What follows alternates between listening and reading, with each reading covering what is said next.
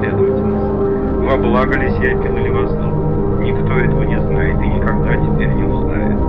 Не, знаем, не знаем же вот мы до сих пор, царь Борис убил царевича Дмитрия или наоборот. Что это за подъезд, я до сих пор не имею понятия, но так и надо.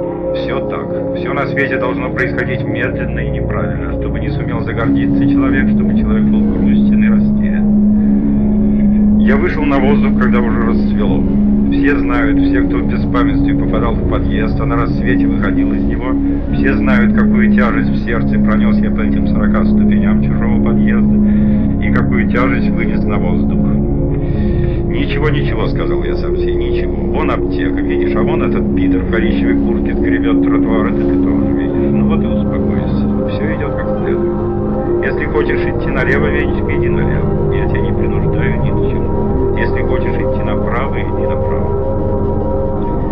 Я пошел направо, чуть покачиваясь от холода и от горя. Да, от холода и от горя. О, это утренняя нож в сердце. О, иллюзорность бедствия. О, непоправимость. Чего в ней больше в этой нож, которую еще никто не назвал по имени? Чего в ней больше, паралича или тошноты? Истощение нервов?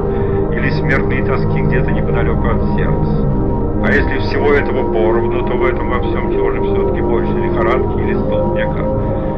«Ничего, ничего», — сказал я сам себе, — «закройся от ветра и потихоньку иди. И дыши так редко, редко. Так дыши, чтобы ноги за коленки не задевали, и куда-нибудь ты иди. Все равно куда. Если даже ты пойдешь налево, попадешь на Курский вокзал. Если прямо, все равно на Курский вокзал. Поэтому иди уж направо, чтобы наверняка туда попасть.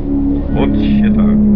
О, эфемерно, все самое бессильное и позорное время в жизни моего народа, время от рассвета до открытия магазинов. Сколько лишних седин оно вплело во всех нас, бездомных и тоскующих шатиров и девичьих